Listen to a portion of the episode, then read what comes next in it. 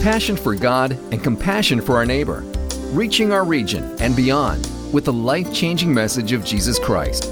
This is Crosswinds Church. And now, here's Pastor Kurt Truxas. How many of you remember being in elementary school and what happened when the teacher left the room?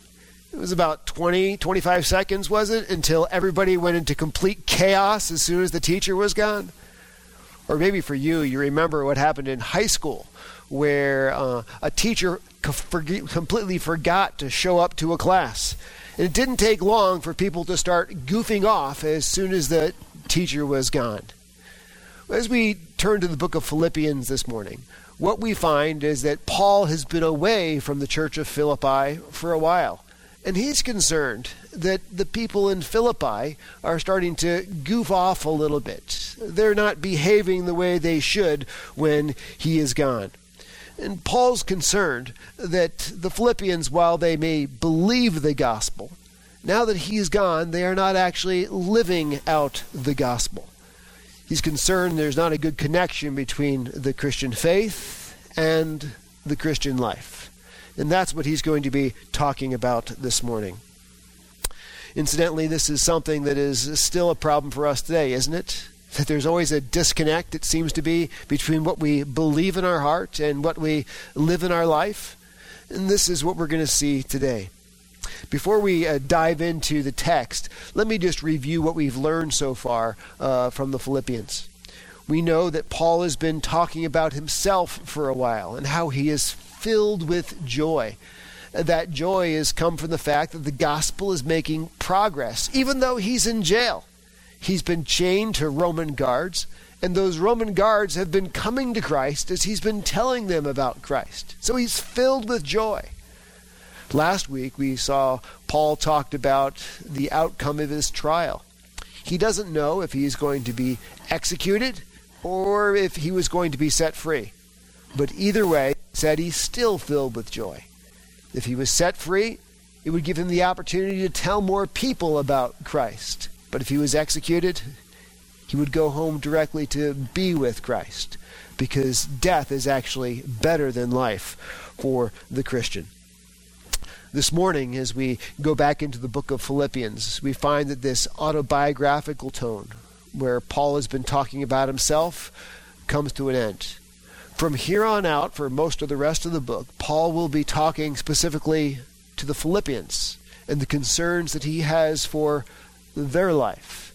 And the concern he has is primarily not that they have something wrong in their Christian belief, but it's that they're not living out the, the Christian life. There's going to be two big areas that he's going to talk about. Uh, we're going to see today and in the weeks ahead. He's going to be talking about his concerns about division inside of the church and persecution and how they're handling it when it comes from outside of the church. So let's go ahead and turn to Philippians chapter 1. I'll read verses 27 through 30, and that'll be our text, and then we'll dive into studying it this morning. Beginning in verse 27, Paul writes, Only let your manner of life be worthy of the gospel of Christ, so that whether I come and see you or am absent, I may hear of, of you, that you are standing firm in one spirit, with one mind, striving side by side for the faith of the gospel, and not frightened in anything by your opponents. This is a clear sign to them of their destruction, but of your salvation and that from God. For it has been granted to you that for the sake of Christ you should not only believe in him, but also suffer for his sake, engaged in the same conflict that you saw I had, and now hear that I still have. That ends the reading of God's Word. So we begin on the top. Paul writes this he says, Only let your manner of life be worthy of the gospel of Christ. And these words are a good summary for what follows. He says, Your manner of life, the way you live, let it be worthy of the fact that you are Christians holding out the gospel. What you're going to find is in these verses, there's actually a number of very important and very graphic Greek words that Paul is using unfortunately, the English cannot really convey what is going on in the Greek. So, if it's okay with you, this morning what I'm going to be doing is I'm going to be stopping on some of these key words in our study, taking a few moments and lifting the hood, as it were, and looking under the English text to the Greek word itself and explaining to you what's actually going on here. I think you'll find a great deal of uh, vividness that'll come out from that, and you'll appreciate it the first important Greek word I would like to look at is right here on the top. It's the word only. Uh, the ESV has used a single word to translate the, the Greek word behind it, but some of you who have translations that are paraphrases uh, find that there's actually a couple words used to translate this initial word. Paraphrases often just say the, the phrase or the words, just one thing. The idea, if you were to translate this word with a single word, it would be the word only. But if you're translating the idea of the Greek, it's just one thing. Paul is saying here there is just essentially one thing I want to talk to you about in this letter. There is one big issue. Let me tell you what the bottom line is. You have to live a life that is worthy of the gospel of Christ. You can't just say that you are Christians. It matters that you live a life worthy of being a Christian. That's the bottom line, Paul says. That's the one thing that really matters. And isn't that true today? Isn't that where we struggle most? We may know the Christian faith in our head, but we still struggle to live the Christian faith in our life. This is especially uh, difficult, I know, for many young adults because it's so much peer pressure to fit in with your friends and to hang out with your friends. And they go watch an R rated movie, and you say, Well, I'll go along and watch with you, even though that doesn't fit with the Christian life. Your friends pop out some weed, and you say, Well, I'll, I'll smoke it with you even though that doesn't fit with the Christian life. And this struggle of trying to fit in with the culture and fit in with the Christian life of Jesus, this is a real issue. And that's what Paul is going to be talking about this morning. The next really vivid Greek word that comes out is right after this. Paul says, Let your manner of life be worthy. Now, to explain what is going on here, I need to give you a little bit of background. Remember when we began this study uh, in Acts chapter 16? We looked at the beginning of the church of Philippi and the location of the church. That even though Philippi is 800 miles away from the city of Rome, they were considered a Roman colony. The people were considered citizens of Rome. And that was a great and high privilege. They also housed the Roman soldiers that were to keep the peace in that area. Now, these Philippians prided themselves on their Roman citizenship. They went out of their way actually to make the city look like Rome. Some of their buildings were replicas of buildings that were in Rome. The master plan for the layout of the city was considered to be identical to the layout of the city of Rome. Even the clothing that people wore when you were in the city was Roman clothing that you would only usually see in Rome itself.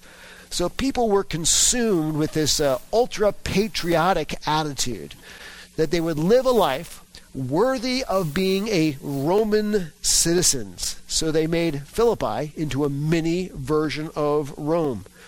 Now, this word that is here, manner of life, it literally means live as a worthy citizen. And so Paul is saying this You are often preoccupied with making sure you're living a life that is worthy of being a citizen of Rome with Nero as your ruler. That's what you've been consumed with. But he says you should be preoccupying yourself with living a life that is worthy of the citizenship of the gospel, with Jesus Christ as your ruler. So Paul is taking this um, idea of their passion to be Roman citizens, and he's saying, now you want to live like a Roman citizen, live as a Christian citizen. Paul will bring this same idea up a little bit later on in the book, where he says this in Philippians chapter 3, verse 20. But our citizenship is in heaven, and from it we await a Savior, the Lord Jesus Christ. So, Paul's point is that's more important than being patriotic and living like a Roman is being a Christian and living like Jesus. Don't lose sight of that.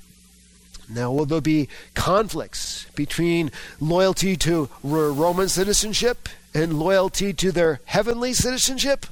Oh, yes. There is going to be plenty of conflicts that'll come up. And Paul's overarching point is when those citizenships come into conflict, being a citizen of heaven with Jesus as your ruler is the one that must always win out. Now, what Paul does from this point forward is he starts to spell out for the Philippians what does it look like to live as a citizen of heaven? What does it look like to live as a citizen worthy of the gospel? So let's go ahead and dive into that. How do we live as citizens of God's kingdom? The first point he makes is citizens of the kingdom stand in unity like soldiers so that whether I come and see you or am absent, I may hear of you, and that you are standing firm in one spirit.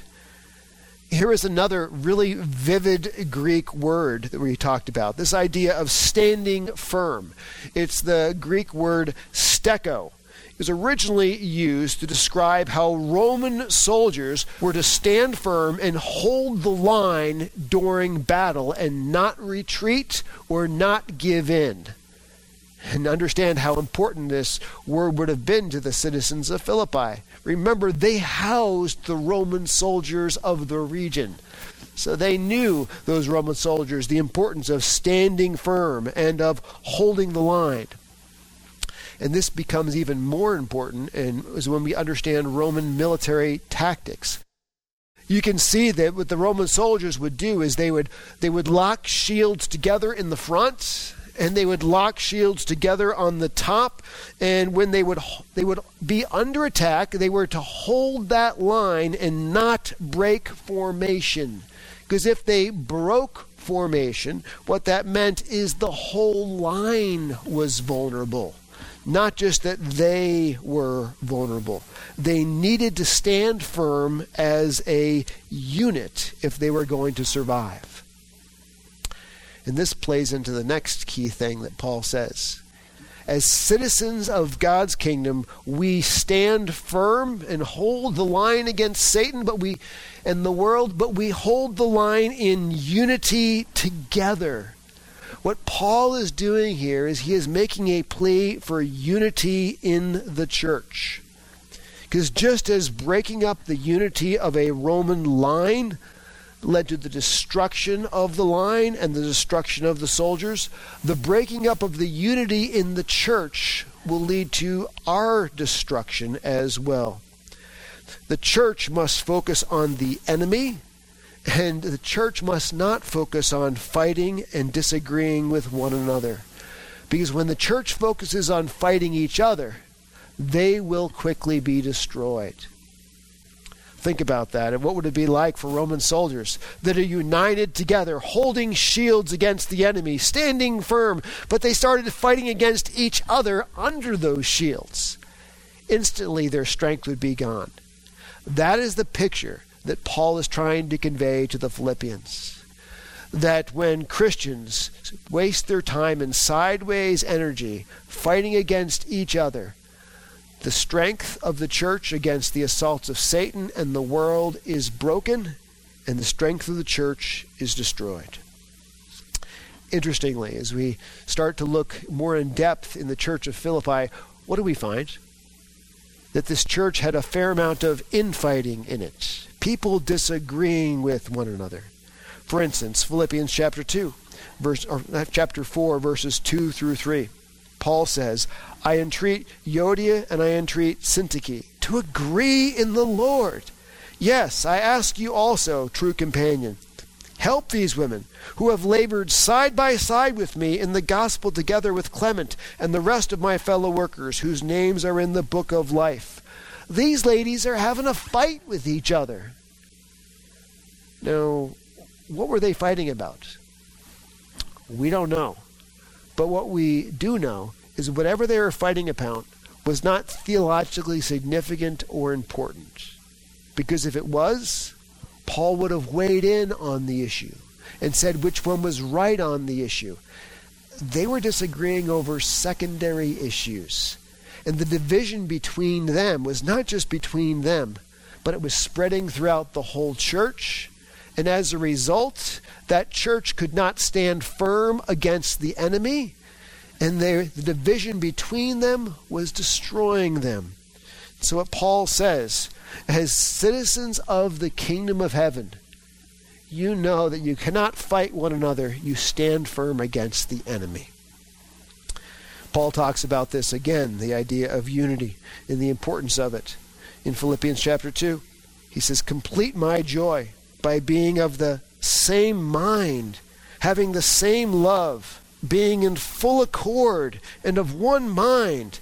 Do nothing from selfish ambition or conceit but in humility count others more significant than yourselves. So Paul is saying, you put others' needs in front of your needs. Stop fighting with one another. We see this happens with other churches as well. Paul talks about this same thing in 1 Corinthians chapter 1. He says, I appeal to you, brothers, by the name of our Lord Jesus, that all of you agree that there be no divisions among you, but that you be united in the same mind and the same judgment. Paul talked about the same thing with the Ephesian church. He says, Be eager to maintain the unity of the Spirit in the bond of peace. And just as Roman soldiers could not stand firm and hold the line when there was fighting between them, Christian soldiers cannot stand firm against the assault of Satan and the world when there is fighting between them.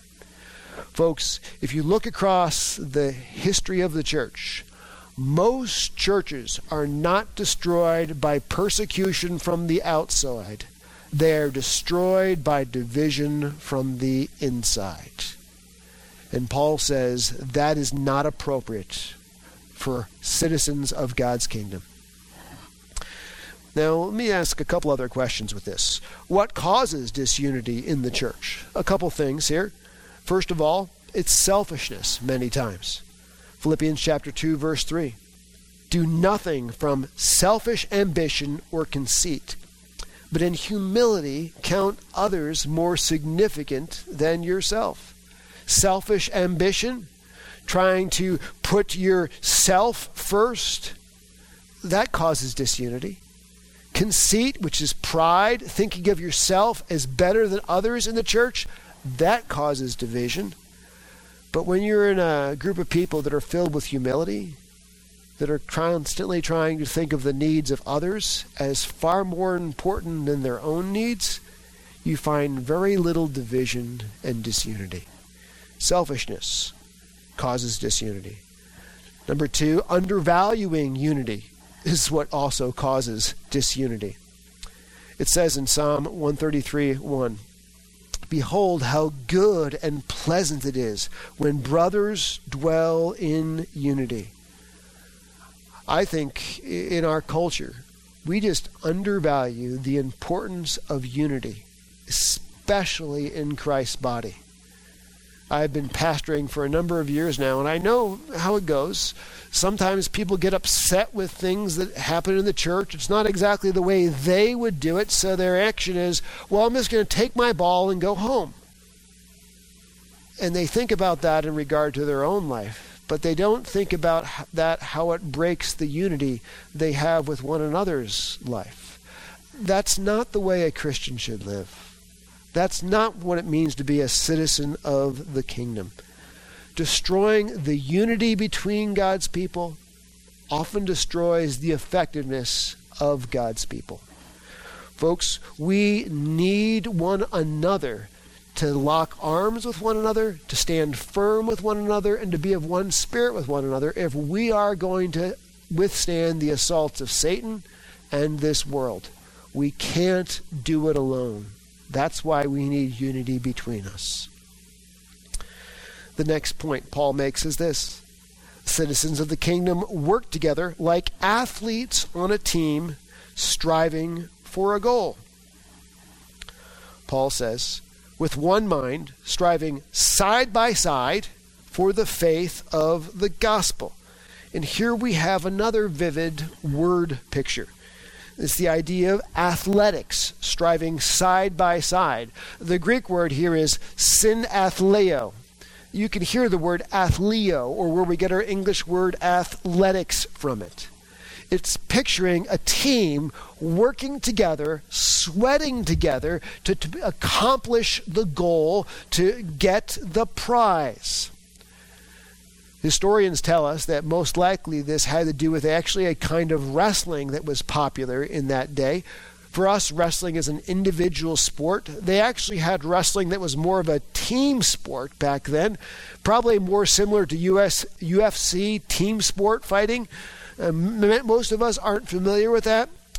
So I think the best way to translate it into our culture would be simply football the football team is people all working together, striving together to play their part.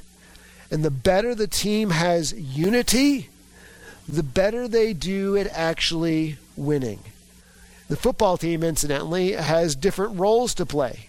Some people are on offense, some people are on defense, some people are on special teams. But it's when they all work together they can get the touchdown together. And the application is this for the gospel to make progress in our community and for the gospel to make progress in the world, it's not about us being a bunch of individual Christians. It's about us working together as a team of Christians, putting our efforts together to strive for the same goal of reaching our community with Jesus. Now, let me give a couple applications I've seen along the way at this point with regard to these word pictures of a soldier standing firm as one spirit locked together, or of athletes striving to work together. What can we learn? Number one, the Christian faith is a team faith, not exclusively an individual faith. We need one another. Today, you often hear about people say being a Christian is me, my Bible, and Jesus. But think about what Paul said. To stand firm against the assaults of Satan, we need each other. Think about what Paul has said. To make progress, we have to strive together we have to work together so the gospel can be heard in our community. It's not just about us individually, it's about us as a team. I like to think of it this way nobody can play football by themselves, can they? To play football, you need a team. For the gospel to make progress in our community, it's very difficult to happen if it's all about just us by ourselves. We need to be together on the church as a team. Another thing I want to point out is this unity in the church is of greater value than my preferences in the church. We've seen that. Just so you know, no church is ever going to be just the way we want it. It just doesn't happen that way.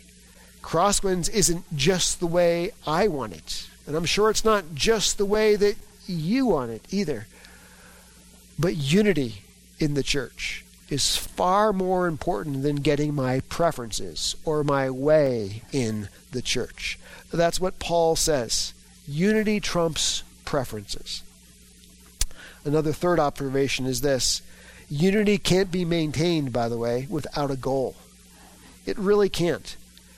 A church that just stands around together will not have unity together. The only way for there to be unity is for there to be, there to be an objective, for there to be a common goal. And when there's an objective that people are working towards, what you find is a lot of the internal strife and fighting often goes away. When I first got into ministry, uh, there was another pastor in our community, and he told me the secret, he said, of, of church success. He said it's always have a building program because when you have a building program, people have something to focus on, and therefore they, there's less internal fighting between them. Now, I appreciate what he said, but I may not exactly agree, agree with what he me- mentioned. Uh, the church is not about always having a building program. The church is always about living the gospel and sharing the gospel in our community and around the world. That is our goal, the progress of the gospel. And when we're focused on that as a church, a lot of the disunity and infighting goes away. Next major point. Paul says citizens of the kingdom should not be frightened like a horse when facing opposition. He says, and not frightened in anything by your opponents.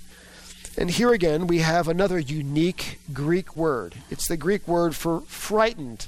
It literally means don't be startled like a horse. Now, I haven't been around too many horses, but I do know that it's oftentimes horses can become skittish. It doesn't take more than an unexpected sound or a big snap or a bang, and all of a sudden they can rear up on their hind legs or they can run away. And Paul here is talking about the opposition, the persecution that the Philippians are experiencing. He says, when you are facing opposition for your Christian life, an opposition for sharing your gospel in the community, the gospel in the community, don't panic and be like a horse and run away in fear. Remember that God is in charge. Nothing can happen to you but what God allows. And if God allows us to suffer for our faith, He has a good reason for it. In fact, God often takes our suffering for sharing the gospel and uses it to make progress for the gospel. Haven't we seen that with Paul and in Philippi? Paul and Silas shared about the gospel in Philippi. They suffered for it. They were beaten with rods. They were thrown into the Philippian prison. They were put in stocks. Sounds like a good time to panic, freak out like a horse. Oh no, things are falling apart. Not what happened. Paul and Silas were actually singing and praying during the night. And God sent an earthquake that threw open all the prison doors. And as a result, the Philippian jailer himself became a Christian and one of the first members of the church in Philippi. So God used the very opposition they faced for the gospel to enable progress of the gospel. That's not just true for Paul and Philippi, it's also true for you and me as well. When we share the gospel in our community, expect that there'll be some people who will mock us, who will laugh at us, who will unfriend us on Facebook. But God will use that those insults and those difficulties and persecution to help the gospel make progress. Folks, I want you to understand that when the gospel is making progress, expect there to be opposition oftentimes we bought into this fallacy that a good ministry is a ministry that has no opposition from the world, and that's just not true. Let me show you what uh, this comes out of 1 Corinthians chapter 16. If ministry is expect, effective, just we should expect opposition for effective ministry. I like the way Paul writes this. He says, But I will stay in Ephesus until Pentecost, because a wide door for effective ministry has been opened for me. Sounds really good. And then he says in the same breath, Yet many oppose me. Ministry is very effective for Paul, but effective ministry also had opposition to Paul. Effective ministry also has people that are in conflict against it. This is maybe new for some of you, but you need to understand whenever we speak the gospel, there is a spiritual battle going on. Supernatural things are taking place. When we start to speak about Jesus to people who haven't heard him and tell them about God's love for them. Some people, when they hear about Jesus, will be drawn to him supernaturally as God softens their hearts. Other people, when they hear about Jesus, will be strongly repulsed against Jesus. And they will mock you, they will insult you, they will laugh at you as you talk about Jesus. Very few times is there a middle of the road reaction. It's either you're drawn to Christ or you're repulsed from Christ because a spiritual battle is taking place. Look how Paul describes this in 2 Corinthians. He says, For we are the aroma of Christ to God among those who are being saved and among those who are perishing. To one, a fragrance from death to death. You ever smelled a dead body? You know how repulsive that is? To some people, when we share the gospel, the gospel news is as repulsive as the smell of a dead body. But to other people, he says, to other the fragrance is from life to life, who is sufficient for these things. Other people, when we share the gospel, find it life giving and reviving. You have the two different reactions. So we should expect opposition when we share the gospel. And we should also expect some people to be drawn to the gospel because a spiritual battle is taking place. The next point is this citizens of the kingdom that are united for the gospel give a two way sign to the world. This is a clear sign to them of their destruction, he says, but of your salvation, and that from God first thing I'd like to observe is, by the way, Paul is not very politically correct in this. According to Paul, everybody is not going to heaven.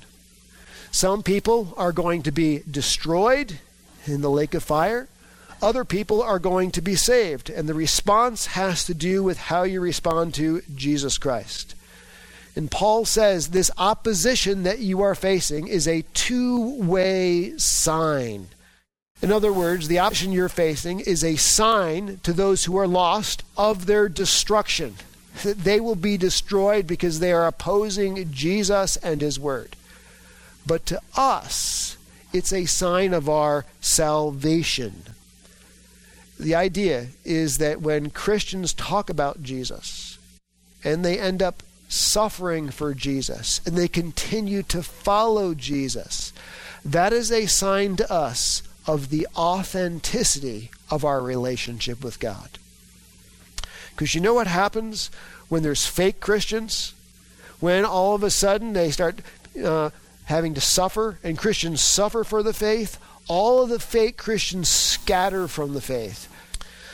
The last major point is this citizens of the kingdom are sometimes privileged to not just believe in Christ, but to suffer for the gospel like Christ. For it has been granted to you that for the sake of Christ you should not only believe in him, but also suffer for his sake. Engage in the same conflict that you saw I had, and now hear that I still have. Go ahead and put that graphic up, Jeremy. The idea of granted the privilege of suffering. The word granted here is the Greek word for grace. God had graciously privileged these Philippian Christians to believe in Jesus, and Paul reframes it. You also have to think about this way, guys. God has also graciously granted you the privilege of suffering for Jesus. Faith is a gracious gift from God, suffering because you share the gospel is also a gracious gift from God. Now, most of us don't think of it that way. This allows me to talk about a topic that is oftentimes not discussed in church, but I think it's something we should discuss in church, which is that it is a gracious privilege to suffer, suffer for sharing the gospel. Now, what kind of suffering are we talking about here? We're not talking about Jesus' suffering for sin on the cross. Jesus has suffered for all of our sin on the cross. Our debt to sin has been paid in full by Jesus. This is talking about a different kind of suffering. This is saying that whenever the gospel is proclaimed in this world by Jesus or his people, since the world is opposed to God, the gospel will be, those who share the gospel will suffer for God. Whenever Jesus or his people proclaim the gospel, since the world is opposed to it, we should expect there to be suffering when it is shared. Jesus, when he shared the gospel on earth, didn't he uh, face suffering from the Jewish leaders who wanted to persecute him? Paul, when he shared the gospel, didn't he suffer because he shared the gospel? Five times beaten with whips, three times beaten with rods, once stoned. Why? Why is this taking place? Simply because he was telling people about Jesus. And folks, we should expect that if we share the gospel effectively and boldly, just like Jesus suffered for sharing it and Paul suffered for sharing it, it should not surprise us when we suffer for sharing the gospel as well. Chances are we won't be beaten with whips. Chances are we won't be stoned. For us, it's much more mild suffering as those who are opposed to Christ or unfriend us on Facebook. They will drop us from their friend group they, they may laugh at us or mock at us or ask questions of us, trying to show how silly our faith is in front of our friends. That's the kind of suffering we may faith, face. But don't be startled like a horse by that. Just expect it. It's a normal way the gospel goes forth. Some people are drawn to it, other people are repulsed by it. By the way, this helps make sense of a number of other verses in Scripture. For instance, in 2 Timothy 3:12, it says, "Indeed, all who desire to live a godly life in Christ Jesus will be persecuted." Why is that? Because people will find godliness in the sharing of the gospel repulsive, and you'll be persecuted. Or Acts 5:41, then they left the presence of the council, rejoicing that they were counted worthy to suffer dishonor for the name the apostles are saying, we must have done a really good job of talking about the gospel because it drew enough opposition that just as Jesus suffered for sharing the gospel, we are also sharing the gospel. What an incredible privilege. And what I want to challenge us with is that many of us this morning do not have this in our theological grid. We have this idea that we tell our friends God loves you and has a wonderful plan for your life. Come to Jesus and your life will get better and things will go well. And they come to Jesus and they're born again and then they go to tell their other friends about Jesus. And some people are drawn to Jesus, but other people are repulsed by Jesus. And they begin to suffer and they say, Well, nobody told this to me. Folks, that's the way it goes. A spiritual battle takes place whenever we speak the gospel in a world that is completely against it. Expect some will suffer for Jesus and some will be drawn to Jesus. But God has a good plan. And his good plan is that he will use the suffering that we face because we share the gospel for good things in our life. That's why it's a privilege to suffer for the gospel. I put down here a few ways that God uses the suffering we face because we share the gospel in a good way. Number one, suffering for the gospel gives us assurance we belong to Jesus. Paul has just covered that in verse 28. When you suffer in the face of sharing the gospel, it's confidence that you actually know God and have experienced the gospel. Suffering for the gospel brings us closer to Jesus. He covers that in chapter 3, verse 10. When we suffer, it brings us more intimacy for Jesus when we suffer for talking about his name. Suffering for the gospel perfects our usefulness for Christ. James chapter 1 talks about how God uses trials and sufferings to mature our character and to make us more like Jesus. And number four, suffering for the gospel is a privilege because it leads to eternal rewards.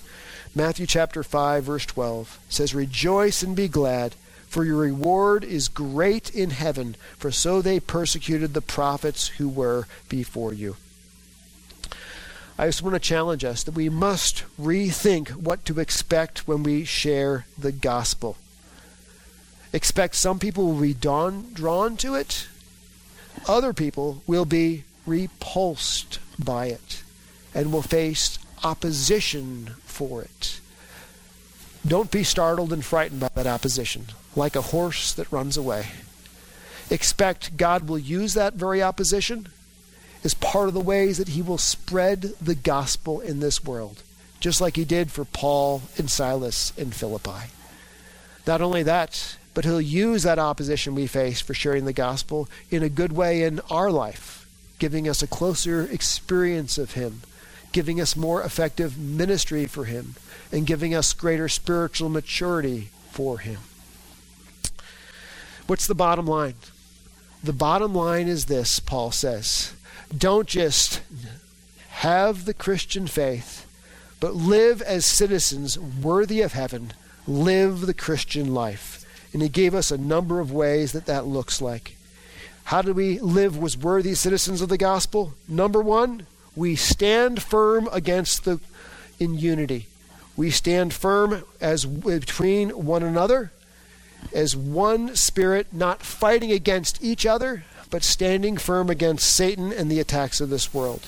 Number two, Christian citizens strive to work together, to share the gospel together. Christian faith is not an individual sport, it is a team sport. God has gifted us to work together and to make progress for the gospel together. Number three, Christian citizens are not frightened when people oppose them. They expect there to be opposition to the gospel because whenever we speak it, as a supernatural thing is taking place. Some are drawn to that gospel, others are opposed to it. Number four, opposition is a sign. It's a sign of the genuineness of our Christian life, and it's a sign of the destruction of those who are opposed to it. And lastly, Christian citizens, they see suffering for the gospel not as a liability, but they see it as a privilege. A privilege to be able to suffer for sharing the gospel. That's what the apostles saw as a privilege, and that's what we should see as a privilege as well. My friends, this week, do not just believe the Christian faith, but I challenge you to live as worthy citizens the Christian life. Let us pray. Heavenly Father, we thank you for your word. We thank you for all the vivid Greek words that Paul used in this passage to drive home to the Philippians and to drive home to us what it means to live as citizens worthy of the gospel. I ask that you would give us great unity together across all of our campuses as a church, that we would stand firm against Satan and not fight between one another. I ask that you would give us great teamwork together as we strive to work together, to do together what none of us could do alone, to share the gospel not just in our city, but in our entire region. And when we face opposition for making progress for the gospel, may we not be startled. May we expect it and see it as a privilege. We ask this in Christ's name. Amen. This has been a presentation of Crosswinds Church. More of Pastor Kurt's sermons can be found online at crosswinds.tv. Thanks for being with us, and may God continue to enrich your life.